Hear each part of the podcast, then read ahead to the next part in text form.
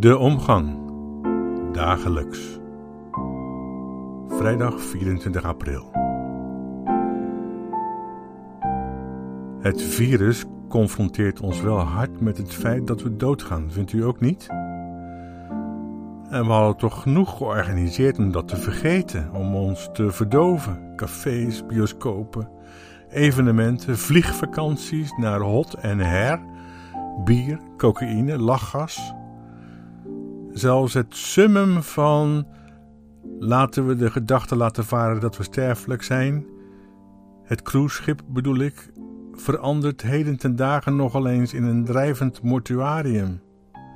En alles wat we hadden georganiseerd om te ontkomen aan het advies van de klassieke cultuur, te weten dat van de trappisten en dat luidt memento mori, is nu in lockdown, dicht, gesloten. En we kunnen niet wachten tot dat allemaal weer openbarst als een rijpe vrucht van westerse verdoving. Memento mori, hou op. Dat zijn we vergeten. We hebben liever carpe diem. Pluk de dag. Daar worden we veel gelukkiger van. Denken we, toch? Dominee? Zeg nou eens wat.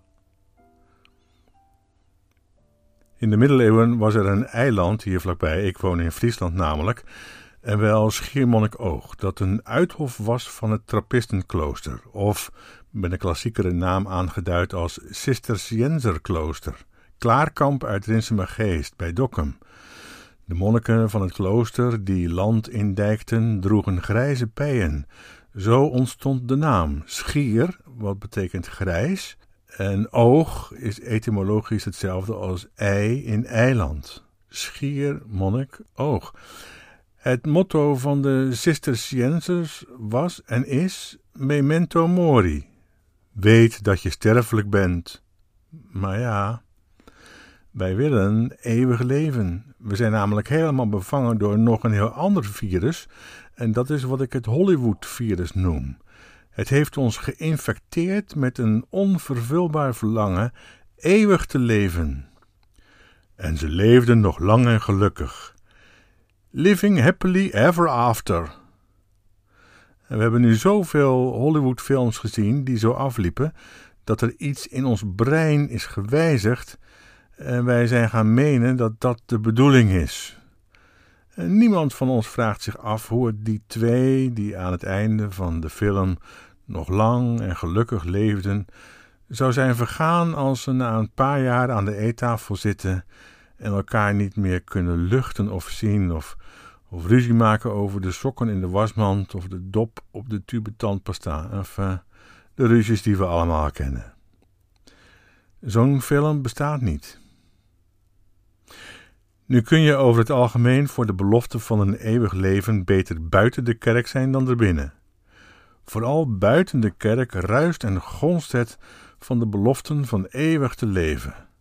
Daar kunnen wij ons voorstellen dat we robots kunnen bouwen met intelligentie ingebouwd, zelflerende intelligentie, artificial intelligence, en dat we nu ons brein en wat daarin is, de connecties die zijn gemaakt, en ons tot een unieke persoon maken met eigen emoties en eigen herinneringen, dat we die kunnen uploaden in de cloud, om die vervolgens te downloaden in die onverwoestbare robot die we hebben aangeschaft. Eeuwig leven. In de kerk zouden we er goed aan doen niet mee te doen met dit Hollywood-evangelie van living happily ever after. Het leven is pijnlijk en beperkt, het is vaak naadje. En dat is een goede boodschap, want in al die onvolkomenheid kunnen we elkaar vinden en bemoedigen en dat heet liefde, agape in het Grieks. Dat is niet iets zoetsappigs. Agape is een Grieks woord waar de Bijbel ook vol mee staat en dat zoiets betekent als kameraadschap. Jij kunt op mij rekenen. Ik laat jou niet vallen. Het leven is ruk en dat is een goede boodschap. En ik zou een duivel zijn als ik, als dominee, u een eeuwig leven zou beloven.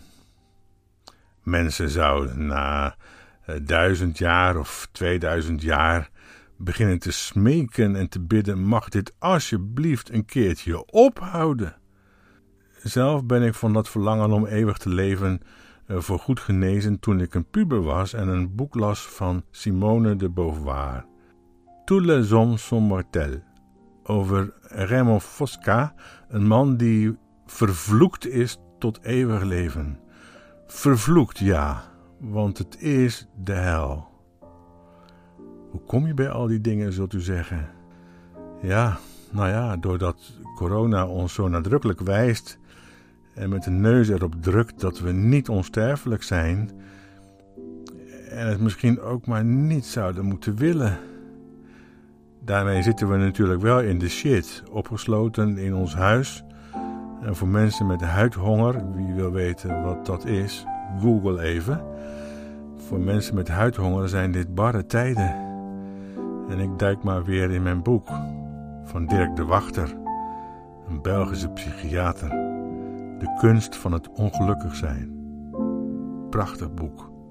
Dat helpt als medicijn. Mij althans wel. Bedankt voor het luisteren. Tot volgende week maandag.